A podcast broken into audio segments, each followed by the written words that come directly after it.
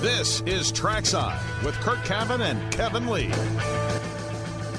This race could well be stopped. In fact, there comes the rain pretty heavily. We're watching Pat Vidan. The yellow is out, and we're going to wait to make it official if he's going to pull out the red or not, which has to happen now. It's pouring down rain. That's going to be it. And Bobby Unser from Albuquerque, New Mexico, may have weathered the storm, so to speak, and pushed himself into victory lane here by virtue of water.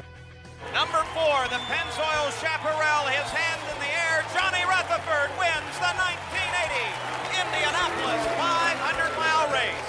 Wayne Sweeney has 2 checkered flags in his hand as he signals the end of the race for Johnny Rutherford. Out of 4, 1 turn to go. It will be 3 straight for Roger Penske, but not 3 straight for Castroneves. For the second time in 3 years, Team Penske goes 1-2. This time it's Sheila DeFerrin winning the 87th Indianapolis 500-mile race. They call him the Iceman, but today at the Indianapolis Motor Speedway, he is red hot, and he is the winner of the 92nd Indianapolis 500-mile race. Scott Dixon from New Zealand drives Target Chip Ganassi Racing into victory lane. Did Hélio make the move? 3 laps too early. Does he have anything at all left in the tank? A couple of turns to go. Ryan Hunter-Reay leads it in the turn number 800 is upon us. Less than a car length is the difference. The final turn. Hunter-Reay to call the finish. The voice of the 500, Paul Page. And it is Ryan Hunter-Reay that is going to lead Hélio Castroneves across the line. Ryan Hunter-Reay has his first Indianapolis 500-mile race win. We're more than halfway towards race week. This weekend, the 106th Indianapolis 500 are open tonight. Previous Indy 500s that happen on this date, May 25th, from 1975, 1980, 2003, 2008, 2014, courtesy of our studio producer, Sam Rumsa. So let's see, 75, Kurt was Bobby Unser, is that right? 80. That's right. 80 That's was right. Johnny Rutherford. 2003 was Sheila DeFerrin, 2008 was Scott Dixon, and 2014 was Ryan Hunter-Reay, that great duel with Hélio Castroneves. So we'll hear that in post-production tonight, but you just heard it just a moment ago. Thanks for joining us on the program. Kevin Lee, Kurt Cavin, at Kevin Lee 23, at Kurt Cavin on social media. I've still got tweets from last night that we didn't get to. We'll get to those tonight before the end of the program tonight, and several things we want to discuss, but it's just about time to get into the race this weekend. So we talked about qualifying a lot last night, so now let's talk about the race situation. Maybe we'll save our tears for tomorrow, but we might start touching on that a little bit tonight. What do we expect on Sunday? Do we feel good about who we think has the best chance at this point, or do we still need to see Friday to help us confirm any opinions? I don't need to see more running to confirm how I feel. Now, that doesn't mean that how I feel, A, is correct, and B, we tend to see a lot of these races where somebody looks head and shoulders above everyone else, Scott Dixon being that driver in the last couple of years, and yet, you know, he runs out of fuel last year on the first pit sequence, and he's no longer a factor. So, you know, something can change the dynamics or upend the prognosticators pretty quickly. But I think if I were in Vegas and I were setting odds, I would just have to have the 2 Penske or the 2 Ganassi cars that are at the top of the order, Scott Dixon and Alex Palou. And I really like, as you do, Joseph Newgarden. Now, after that, I think there are many other drivers that could win the race given the right circumstances, but I think it's going to have to go through particularly the 2 Ganassi cars. And I think at some point, Joseph will be in that lead group of 3 or 4 or 5 cars. But to me, I'm going to be surprised if those 2, I used to call them red cars when Ganassi had Target, but when those 2 red cars are at the front, I mean, that's where I expect the race to kind of go. But again, you know, these things get upended pretty quickly. So we'll have to see how that plays out, but I think it's Dixon's to lose. And here's the advantage that Chip Ganassi Racing has. 1-2, if they can run 1-2 for a little while, they can manipulate their stints. They can just swap back and forth who's the lead, So I asked a couple of people, and I'll ask some more this weekend, but the general thought is that if you led the entire stint, you're getting at least a lap, more like a lap plus, not quite two laps, less in fuel mileage. So if 34 is how far you can go if you're running in line, it's pitting on 32 or 33 if you're leading the race, like Rinus VeeKay did last year. I think he pitted from the start at 32 because he had led an awful lot of the first stint. Dixon might have just somewhat let those guys go by, but that's the ideal situation, is that those two are up front, they're swapping back and forth, and potentially in a way to keep from whoever is third getting up there in that mix. And I think Marcus Ericsson will find his way to that 1-2 starting position of Dixon and Pillow. I think you'll find Ericsson, either they kind of drop back to him or he finds a way to get there. But I think you'll see three of them up there. Honestly, VeeKay will be the wild card in the group because he likes to lead. And I actually wouldn't be surprised if they just let him lead and they run second and third.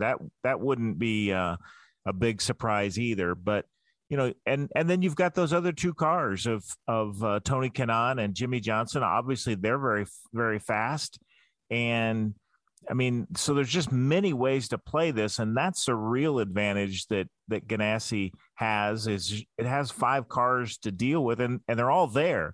You know, if you look at other teams through the years, and even this year, you know, you've got two Ed Carpenter cars in the first four, but you don't have the balance or the depth, I guess I should say, that Ganassi has, and then Andretti, they're all spread out through the field. So you've got your five pretty close together if you're Chip Ganassi, and I expect that we'll see a lot of those kind of shadowing each other. I wouldn't be surprised. I think the hope for Ed Carpenter Racing is that Rinus VeeKay does not lead a lot, but he might. And then that's the conundrum, is do you approach it like Simon Pagenaud did, who got a little bit lucky that the yellow came out at the right time? But he said, you know what, let's be bold. And here's the reason why I think you lead and throw that out the window and hope for yellows, is if you think that you can't hold on to second and might slip back. Ideally, you're just running second. And third is still fine.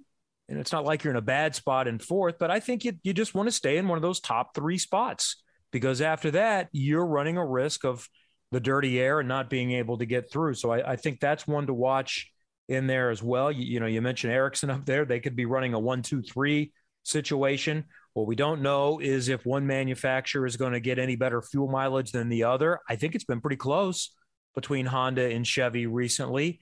We don't know if tire wear is any different this year with the penetrants back on it.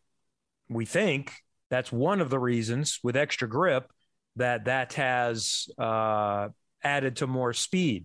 So does that impact tire wear positively or negatively? So far, what I've been told is they think the tire wear is pretty similar, but nobody before the Monday practice had really run full stint. So I'm sure they got a lot of good intel on Monday, and we'll do some snooping on Friday morning and throughout the day, and actually tomorrow when everybody's back at the track, and we'll talk to some people. But if tire wear is a consideration, what you might see some people do is pit a lap early, like on road courses, and try to use what they call the undercut, meaning, you know, if everybody's fallen off significantly, yes, you're getting the fuel mileage, but if you're slower towards the end, if you have a faster in and out lap and can get around someone, track position means an awful lot. If it's not for first or second, if it's just to pick up a spot to get to fifth or sixth, that might be the way to pick up one or two spots every stint if you come in a lap early, and then you're back to taking that risk that you're hoping that the caution comes out at the right time to, you know, where everybody doesn't go a full stint and we're off sequence, and it becomes a 6 or 7 stop race rather than 5, because it can be, I haven't done my math yet, but I think it can be 5 if somehow you are staying green the whole time, or the yellows come early and people are running all the way to the 33 to 34 in a fuel saving 35 laps that you can do on a tank of fuel. So those are some of the things that I see in there. And then those at the back, here's the challenge. They can get up to the front, but you need to know you're going to be hit the front coming out of a pit stop, or your car is going to be tuned to deal with traffic. You know, then it's going to be hard to stay at the front and have the speed if your car is balanced to be able to work in the middle of all the cars. Well, we heard that last year from Juan Montoya on that last sequence. He was pretty well positioned for the last shootout, came out of the pit stop, and he had gone from, you know, from sixth to losing. Well, he was still sixth, but he lost contact with the cars in front of him, and he was set up for traffic. And all of a sudden, he's got a 2 or 3 second gap to the car in front of him. He couldn't maintain the speed, so he dropped back behind a couple drivers to get the feel back in the race car and burn off the tires. So interesting stuff in that respect. But one of the common themes that I've heard this week, just from asking drivers and listening to them, is that this will be more of a road course race on an oval than we typically see. That phrase leads you to believe that tire wear and some undercutting, as you described, could be really in play. I don't know if that's why they brought that up, but you know, positions are going to be difficult to get, and I think somebody will try that. The pit stop, the first pit stop will help dictate a lot of this. If it's kind of funky, the way we saw in the GMR Grand Prix, and Colton Herta was able to come there and change the strategy a little bit. Well, you know, that can have an impact on the race if there's an early caution and somebody, you know, from the back becomes the first to stop and then, you know, then is on a different sequence, if you will. That could be interesting, but I think it's gonna be tough for people to come from the back. There are normally not a lot of good cars in the back. So anybody in the back is going to have to contend with others in the back who are trying to get to the front. So, you know, if you're somebody like Hélio, who starts 27th, I mean, his first order of business is getting around Scott McLaughlin and Colton Herta in his row. And then if he gets to the next row, he's got Sage Karam, and that's been a car we've liked a lot. The next row in front of him's got Callum Ilott and Alexander Rossi. And if he's going to get in front of that row, he's got Connor Daly, who we know has been quick at Indy the last couple of years, and Simon Pagenaud. So it just, you know, every row from Hélio forward is going to be difficult to pass. Well, it just goes back to what we talked about, the depth. There's not that 20 something that we think can win the race, but when we go through listing them, who do you think could finish in the top 7? And it's not a shocker. And it's probably 27 cars, 28 cars. Yeah. Pretty much all of them in the right circumstances are talented enough drivers, good enough programs where they can get up there in that situation. Here's the other thing with, you know, road course strategy and undercut and overcut. What if it's the other way around and the tires are very consistent, which I think is more likely to be the case? Then it's, well, if the tires aren't falling off, you may be faster at the end of the stint than you are at the beginning because you're light on fuel load. And that may be the opportunity. If you can stay out 1 or 2 laps later, as long as you're not just massively saving fuel, but if you're still running a pretty good pace and can stay out a couple of laps longer, and somehow the guy right in front of you is pitted to where you're able to move forward a little bit and pick up a little bit of track time and not just stuck behind someone, that might be the way that you can jump someone. So keep an eye on that strategy. Then that brings us back to the Ganassis. If you do that, you run the risk of a caution coming out. And if you're tight on fuel, you might not make it to pit lane. So if you're Chip Ganassi Racing, do you obviously in that situation last year, I don't know that they were waiting until the absolute last moment, but it's the next to the last lap. But then if you have to run 4 laps under caution, that's like a lap and a half under green, and all of a sudden you're out of fuel. So do you take a more conservative approach and pit before you absolutely have to, just to protect against that scenario? I think you will. I think the Ganassis will. I think Scott will be advocating to pit on the early side as opposed to running that risk. I mean, keep in mind, and I haven't done the historical research here, but it stands to reason that the most likely of the caution periods are going to come at the start of the race and at the end of a fuel stint, when the tires are starting to go away and the car's light, and you know, you tend to have, just getting on the pit lane. We've seen that the most difficult part of the race last year. Yeah, just getting onto pit lane. That's true. Or, you know, getting into your pit box. We saw some spins on pit lane. So, yeah, the caution coming out at the end of a fuel run when you're already pushing it pretty close is probably the second most likely time to see a caution. So I think there are going to be some teams that will err on the side of caution and pit without extending it too far. I think that's the way I'd approach it if I'm up front. If I'm Scott McLaughlin or Hélio Castroneves or Colton Herta or anybody with a good car that's back in the back, I might be willing to risk it a little bit because I do think that their cars are going to be good enough to get up front, but you're going to need to pick up a few in bulk to probably be in position to win the race.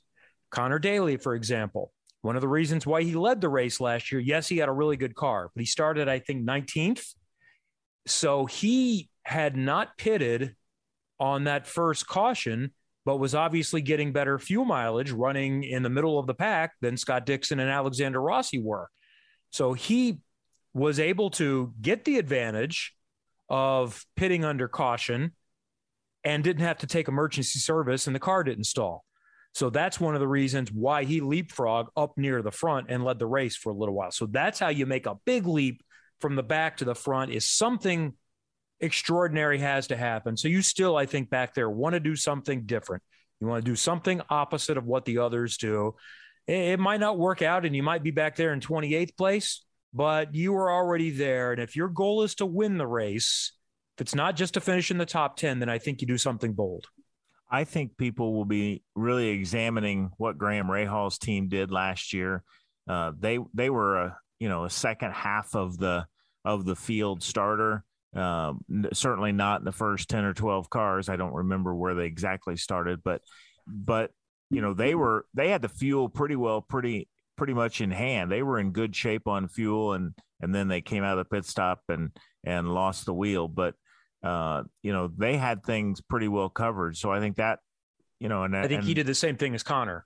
Yeah. I think he stayed out. He was able to make it and not make his first pit stop until during that caution and didn't run out of fuel during the caution before the pits opened. So, and I remember one of the first things he said after he kind of settled down from the disappointment was, unfortunately, we showed everybody how you could pull it off. So that'll be, I think some people will be studying that very carefully. All right. I want to get to some Twitter questions and some that were archived from yesterday and some that have just come in the last little while today. At Kevin Lee 23, at Kurt Cavin, Jeffrey Keene is showing he's taking home his Screamin' Sicilian pizza in his Honda that he bought from Carvana. So just simply taking advantage of IndyCar sponsorship. As I always say, race fans like to support those that support racing. And that's why I think motorsport sponsorship can work. I know it's not the greatest number of eyeballs in the world, but you get a lot of bang for your buck. Lawrence Cunningham is one of several that have asked this, and he was the most recent to ask, is there a plan if Friday gets rained out? Saturday practice or just go straight to race day? So I don't believe there's an official plan. It's always kind of fluid and there are always many extenuating circumstances, but here's what I think would be the plan. They can stay all day. They could move around the concerts. They could run the concerts at the same time the cars are on track. It's kind of a different crowd. I think there's a crowd that goes there to watch the race cars, and there's another crowd that goes to watch the concerts. And there are a lot of people that like to do both, but maybe both are happening at the same time. I don't know. But I believe if it's wet at 11 a.m. on Friday morning and it looks like it's going to dry up at some point later that day, I suspect we'll sit around and wait for a while to try to get some action on track. They don't need a full 2 hours. They could probably get by with 30 minutes and feel pretty good about things.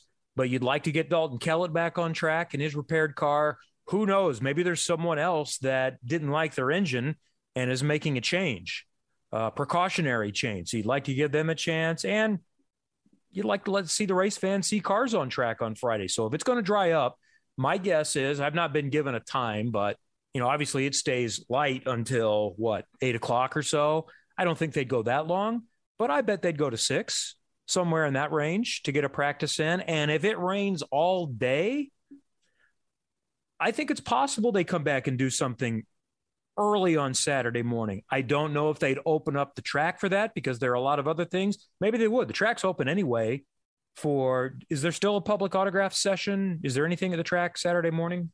I don't think there's much at the track. I'd have to look at the run of show, but before we get into Saturday, we'll have to see if Friday works. I think they could go as late as 7 o'clock on Friday because it really isn't dark until about 8:45. Yeah, they could. So that's why nobody would commit to anything. They're going to need to kind of ask around, because everybody has obligations. They all need to be at a sponsor dinner by 6 or 6:30. So yeah, you could push it back a little bit and everybody would understand, but remember, these are the people paying for this, and that's pretty important. And obviously a team could say, we're shutting it down at 5:30 and we're going to the dinner, but that's not a good idea. So they want to keep things equal. So maybe there is a cutoff somewhere in there, especially if the forecast looks good for Saturday morning. You might just say, let's get everybody out of here early, do the things you need to do. Maybe they do something 9 a.m. And it's still possible that they could say, you know what, you ran 2 hours on Monday. We only had 1 day of rain out, although we did have another day where it was so windy, nobody did a whole lot. But I think they're going to do everything they can. So I guess this is the way I'd summarize this. I don't believe that they say, we're good, we're going to not worry about it. I think they will do everything they can to get at least 30 or 45 minutes of on-track activity sometime before Sunday. And it's not going to be a late Saturday afternoon. I think the latest is a Saturday morning type of situation. All right, let me go back to the screenshots I did with some good questions we had for yesterday's show. Oh, way too many screenshots. That's how I grab my information. By the way, Jimmie Johnson's going to be on the who's the NBC late night show that shows that I don't really stay up very late.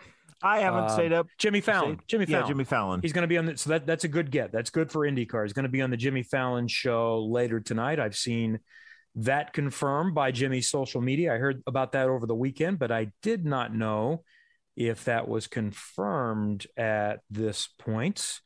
I know I took Kurt screenshots of all these Twitter questions from yesterday, but they're lost in the shuffle from things. So here's what I'm going to do. I'm just going to break early, and rather than tap dance, we'll regroup, come back and do that in just a moment. It's Trackside 93.5, 107.5 The Fan. Hi, this is Scott Dixon, and you're listening to Trackside on 93.5 and 107.5 The Fan. Trackside continues 93.5, 107.5 The Fan, middle of race week. Getting set for everything happening this weekend with Carb Day on Friday. The parade is back this year on Saturday, and obviously the 106th Indianapolis 500 coming up on Sunday. A few Twitter questions. So we did answer this one last night, but we'll give a plug to Chris. Mr. CMB99, was McLaughlin required to take his run after the rain delay? He was, or his time would have been withdrawn. The plural of moose is moose. E. Hirschberger says an amazingly safe week. He sent this in before Dalton's mishap on Monday. Have we ever seen a month of May with so few incidents, particularly surprising, given the tricky conditions? Well, I can't remember one year from the next in terms of how many crashes, but I would still say it was a safe month. Dalton popped right out of the car and looked no worse for the wear at the Burger Bash on Monday night. He was sore, sure, but it was a big hit. That was a proper hit, as I described it, and he's fine. Josh Bartles 99, says IMS had the cleanest stadium and bathrooms the last 2 weekends. Crews constantly emptying garbage cans and cleaning bathrooms. As a result, more people cleaned up after themselves. Others still couldn't be bothered. Lots of garbage cans. Take a hint, slobs. #Trackside. He does make a good point, though, that we as a people generally kind of follow along. And if we see things are well kept, then people tend to try to do their best. So then it does even stand out more and get really annoying if people have total disregard for the way something looks. So those are most likely not real race fans that we're seeing. Those are people, and hopefully they take the cue from everybody else. Jimmie Johnson, a different Jimmie Johnson, Jimmy J, I think at least, Jimmy J 47, yeah, because he would be Jimmy J 48, wouldn't he? He asked, how do you think this will affect carb day practice? And he was referring to the graphic of the Monday practice, meaning would people sit on carb day because of this 2-hour session? So I asked a few teams that on Monday, and the general consensus was, no, we'll run. If it's open, we're all going to run. We're going to run as much as we can.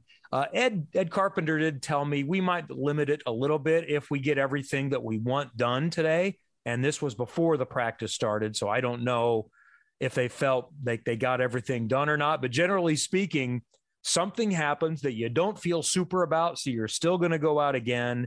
Maybe they don't run 75 laps like they did last year, or not last year. I think last year was rain, but the last time it was a normal carb day. But I'll be really surprised if anybody puts it in the barn with less than 20, 25 laps on it. I bet you're seeing 40, 45, 50 laps.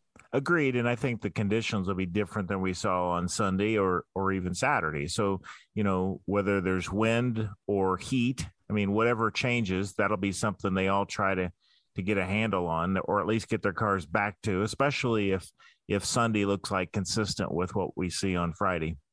Mike Wilson, 24-24. Why did the 48 pretty much run by himself today while everyone else seemed to want to run in a pack? This was from Monday. I had a few other people comment on that I didn't notice this. I was, you know, walking up and down pit lane. I wasn't staring at the monitor, but they said that Jimmy just kind of ran in a line and did kind of run by himself. Might make some sense. You kind of want to get some confidence back after that big moment he had, but unless you're watching him the whole time, I can't say whether he tried to mix it up or not. You said you were walking up and down pit lane. I saw you kind of hustling one time when you were way down on the north end and they wanted information on a car at the pit out down on the south end. And you said, fellas, give me some time to get there. I'm a long way away. So what is that be? It's about half a mile, right? Yeah. Close to it, because it's 5/8 of a mile the whole way. So it's obviously, it's a little less than a half a mile. It's probably about 3/8 of a mile from pit box 1 to pit box 33 or something like that. I got some good steps in. Here's a good note. This wasn't a question directed to us. Oh, but we were tagged on it from Jeremiah Morrell. He asked a group of people, and luckily it included people like Mike Thompson, co-host of Beyond the Bricks After Us with Jake Query, and Jake was tagged too. Is Mario the most aged Indy 500 pole sitter? Dixon is 41. Ari was 43 at the time. Mario was 47. Possible that record could fall later this decade. Am I forgetting someone else? And Mike Thompson 419, who spent a lot of time with Donald Davidson as well, points out that Cliff Bergier was 49 in 1946. He is the oldest. So that's a good factoid. All right, I guess I'll address this one. I've not responded to Twitter. And in fact, I think one person tweeted me 7 different times and emailed. I did respond to his email. One of the reasons I didn't respond on Twitter, because I think the best path would have been to stay silent on this, but that's out the door because people are asking, they're tagging IMS, they're tagging Doug Boles, they're tagging IndyCar. People want to know, is Peacock going to be subject to the blackouts? 1, I don't know. 2, I've read Doug Boles being asked that, and I think the answer has been, I need to get back to you on that. So here was my kind of thought and why I didn't bring it up publicly. I thought it might possibly slip through the cracks, and maybe you might get to see it. But now, since everybody's thought about it, so I don't know what the contract says. You know, I think the contract says that it's blacked out and the Speedway gets to determine if that's lifted or not. It's not an NBC decision. It would be in NBC's best interest to add more viewers and have a better rating to have the blackout lifted, because that's probably about a 0.1 difference if you included Indianapolis Live with the size of this market and the number of people that would be watching live. But we understand that this is the way it's been done. And any rights holder, any sporting entity, facility, promoter would love to have this available to them if they could. The NFL owners would still like to have it, but for a long list of reasons that I probably can't speak to accurately, that's no longer allowed. It is still allowed in this circumstance, and it was negotiated between the entities. Now, what's the language say about streaming? I believe in 2019, the streaming slipped through, and I'm not sure that anybody really thought about that. It wasn't a huge number, but it slipped through, and it might have slipped through again this year. Maybe it can't be blacked out, but my understanding is that it probably could be geo-blocked. I don't know how specific they can get or not, but I think everybody's blowing the cover. So they're going to make a decision whether they want to do this, and maybe it'll just stay quiet. Maybe the answer in the press conference on Friday will still be, I don't know, I'm not sure, and it might just show up. So I've had people saying, I'm not sure if I want to invest the $5. So that's up to you. If you want to invest the $5 and hope it's on there, you might get it, but I can't promise that you will. I would still encourage you, since there are tickets available. How about you join us at the racetrack? It's supposed to be sunny and 83 on Sunday. Come out and join us. Yeah, I think I'm like you. I don't think it's going to slip through the cracks. Too many people have asked. Yeah, I know. Too many people have asked, and more people are now on Peacock. And I'll tell you what, I mean, I said it a couple of days ago, but the Peacock shows have been outstanding, and I don't know why $5 would matter to you if you've gotten to see all the practices, and you get to see all the practice, qualifying, and races live through the course of the season. So you can tune in at any time, and it's always on replay. I don't know why anybody would bark at that. And by the way, Peacock tells you it's a cup of coffee. Peacock tells you that you can cancel at any time.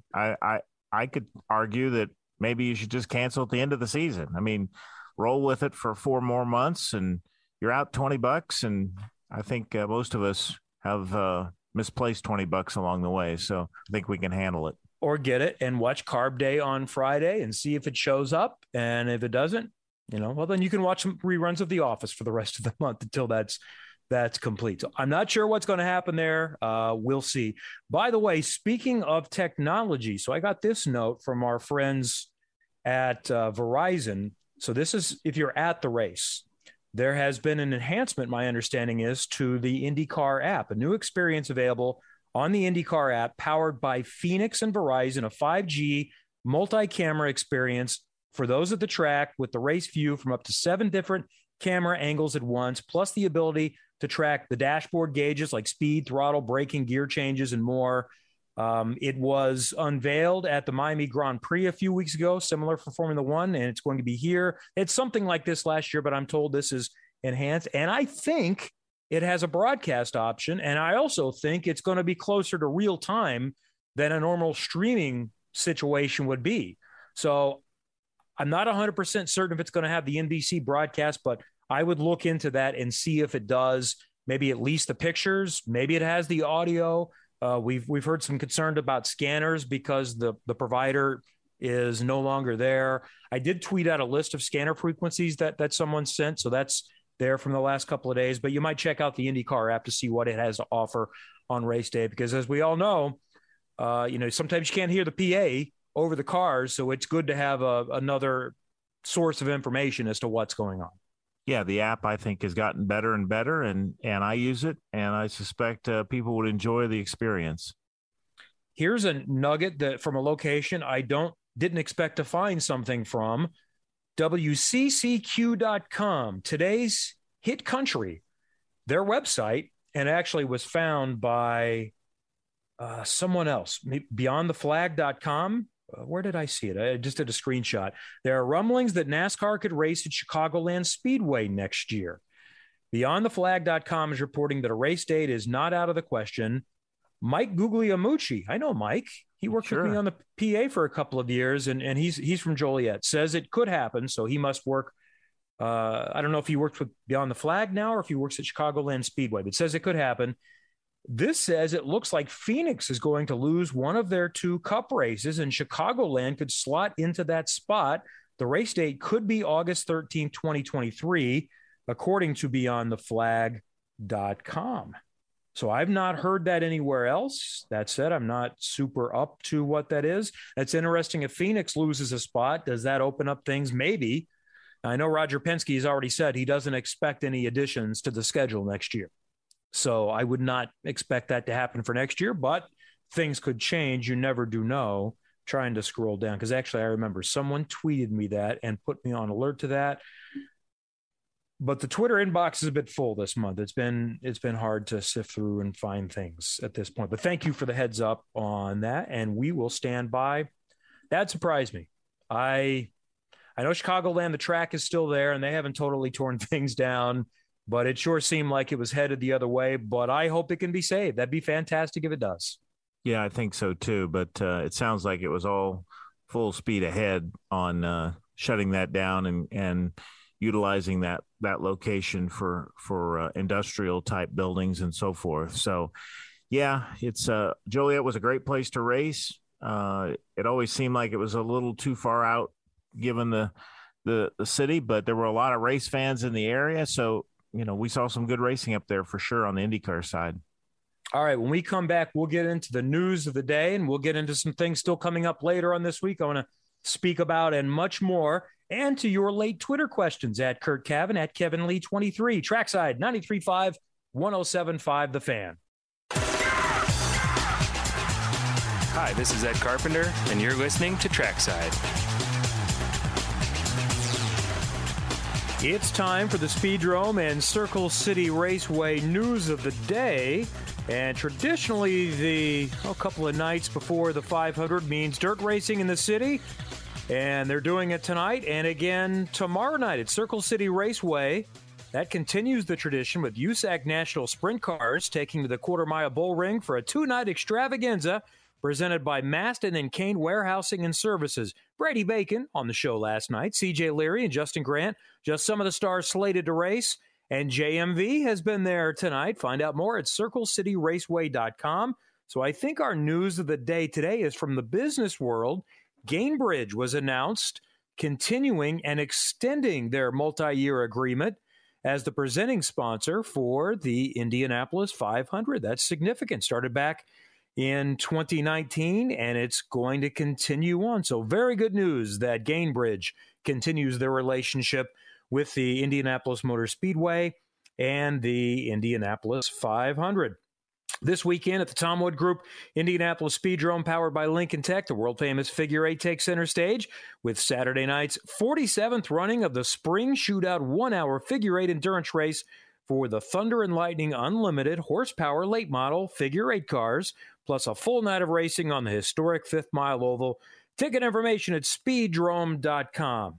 All right, speaking of what's coming up this weekend, the person co-hosting the show that works at the Speedway didn't have the schedule right for Saturday. So luckily some people have filled me in on that. So the track is going to be open on Saturday, and there is planning, and I'm pulling out the handy-dandy color schedule, but there is an autograph session still scheduled for this weekend as well. And there's still the public drivers meeting that's scheduled. Now, keep in mind, this is, I guess, all potentially somewhat subject to change if they decided that they needed to have a little bit more track time. And the challenge of, go ahead and shut the door. The challenge of doing live radio show is, yes, I know we need to oil the doors because they're quite squeaky when someone comes in, but there is going to be some activity on Saturday at the Speedway. As far as open gates, so there is that. Here's something else I'd be interested in. There's so much else going on this weekend. I know people would love to have an idea of what the short track schedule is around, say, 60 minutes. If someone wants to put that all together, and maybe it's somebody at USAC, just putting together a nice graphic, send it to me. I'll mention it on tomorrow night's show. You know, I know obviously we have the Carb Night Classic going on Friday night at Lucas Oil Indianapolis Raceway Park. I'm aware of the Little 500 at Anderson Speedway on Saturday. We've talked about what's happening at the Speedrome and Circle City Raceway. I think I'm missing some other things. So if somebody wants to send that along, we can give that a mention on the program tomorrow night too. Some other things I wanted to talk about here as well. So I wanted to go back, and then we're going to talk about Friday night. But before I forget, started to get into it last night, and luckily content got in the way. But I do want to thank all the people for the Burger Bash, for their help this past Monday night that we didn't have a chance to do, or maybe I just didn't have it written down in front of me, and now I do. As Kurt and I were talking about on Tuesday night, I know I'm biased, but I felt like it went pretty well. I know a lot of people said they really liked the backdrop of just being able to sit out on their lawn chair, watch the little informal show with, what do we have? Probably 9 different Indy 500 drivers there, and you're looking across the way, and you can see the top of the pagoda, and you can see the speedway. So just a nice backdrop for that. I know it's not as big as we could have on race weekend, and I understand that it's not great that out-of-towners can't attend, but it's something. And in all honesty, I think it might work a little bit better for the drivers in some perspective. I know it works better for some of the broadcasters because we get pretty booked up on the weekend. This would be whether my son was racing at Raceway Park or not. Just Friday night is really, really tough. So it went well, I think. The partners were happy. The IU Simon Comprehensive Cancer Center was happy. So I feel like we're in good position to be able to do that again. And then I'll get to what we're doing this weekend as well. But I know I thank some of these people on site, but not on the radio show. I really want to thank Emma's Communications because I think that adds to the program by doing the radio show live. When we started thinking about resurrecting this, we thought, well, we can just do a little program. Maybe I tape it and it runs the next night. And ultimately, we came to, no, it adds to it more if it's live on the radio. It brings in the people that can't get there, and it just adds a little bit of significance. So I'm glad we did that, and essentially, Emma's Communications donated the airtime. If you want to do a live broadcast, there's normally a sponsorship attached to that, and that's the way it has to happen. But they understood, hey, this is a good promotion, and it's good content for the radio show, so they donated the expense that would normally be charged for that, so thank you to them. Obviously, thank you to Prime 47 for supplying food to our VIPs and an opportunity for people in the show area, in the back parking lot, to be able to partake as well. Big thanks to Mark Lynch and Basic Needs Simple Solutions. They handled the logistics of raising the ticket money and collecting the ticket money for the VIPs. And essentially what that started with is there are going to be expenses with anything you do. There is an expense to clean the facility. USAC basically donated the building, and they're next on my list of thank yous. And by the way, Doug Boles is the person who gave me the idea when I was looking for a venue where we could do something, frankly, that we weren't going to have to rent and pay a lot of money to, and is pretty much easy set up. And he said, hey, right there, that's a good location for you. Might be the right size. So thank you to USAC. But we obviously wanted to clean up our mess at the end of the night, and there's a little bit of a fee along with that. We wanted to pay for some of the other things, paying for the liquor inside, and just a few other things like that. And then there was a lot left over to donate back to the cancer center. So that's great. But Mark and Basic Needs Simple Solutions, look them up, and what they do to help is a charity organization, and they helped coordinate things. All the drivers that came out, Callum Ilott, Tatiana Calderon, Indy Lights driver Benjamin Peterson, Kyle Kirkwood, Dalton Kellett, David Malukas, Stefan Wilson, Rinus VeeKay, who else? Marcus Ericsson. So we had 2 of the top 5.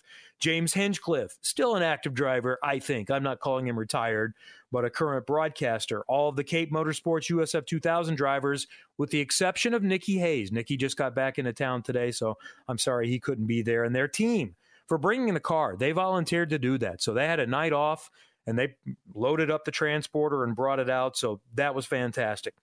Indy Brew Bus, Andy, wanted to help. He's been touched by cancer and donated a lot of time. And there was a little bit of money exchange, but trust me, it isn't anywhere close to the effort that he put in and what he supplied. So financially, he took a big hit, and it was just his donation to the cause. So that was very nice as well. He set up one of the raffle items for us for the Googman House Brewing Company here in town. So we appreciate them and look them up as well. Blue Marble provided some of the pre-mixed cocktails inside, and luckily we had a few left over, so I got to try one. I tried the Greyhound on Monday night after the show. Those were very good. Thanks to Kona Ice for the flavored ice for the kids.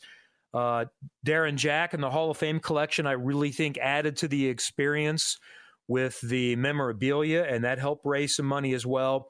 Fast Times Indoor Karting has been involved in every charity auction event that I've ever done.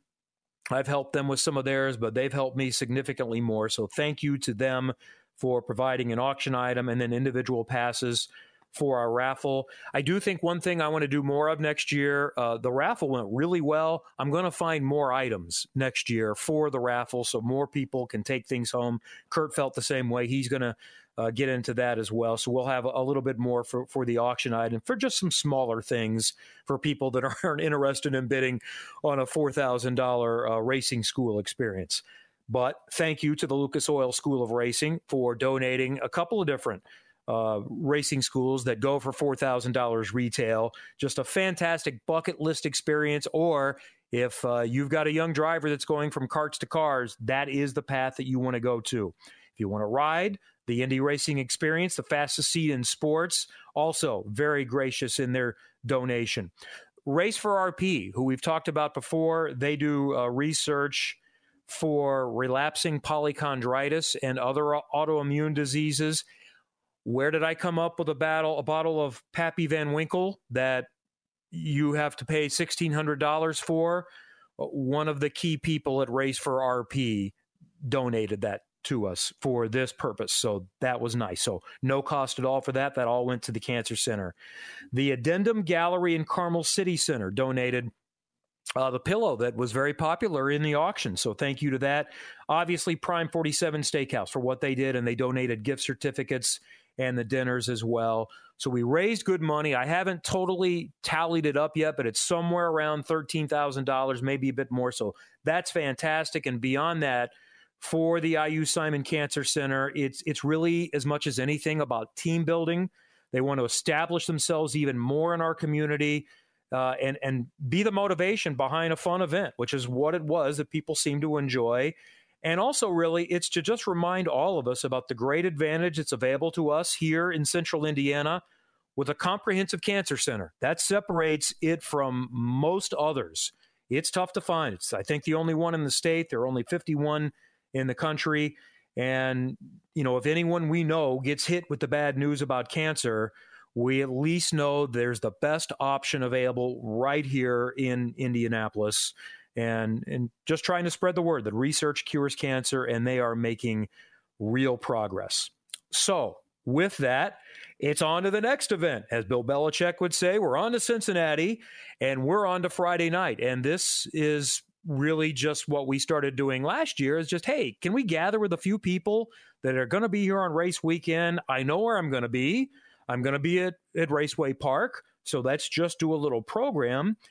And then with that, I've made contact with my friends at ABC Supply. I used to do tours for them back in the day, and they're raising money for homes for our troops. So we're going to do a mini auction on Friday night, and I'll give you more details on that tomorrow. I think there may be an opportunity to participate from afar. I know this. Someone donated two Indy 500 tickets to me and said, you can auction it off at whatever the next thing is you're doing. So I'm going to get those tomorrow. I think they're around $100 face value. Rather than just an auction, if you want those, send me a direct message. If you need pretty decent seats, they're in the Tower Terrace. We'll set that up and make that happen, and we'll give you more donations information for that tomorrow and more details on that. Friday night at Raceway Park, you can get tickets online for that. We'll do a show from 5:30 to 6:30, and we won't worry about rain for now, and we'll talk about it tomorrow night. We're out of time. We'll see you tomorrow night at 7. Beyond the Bricks with Jake and Mike is coming up next on 93.5 and 107.5 The Fan.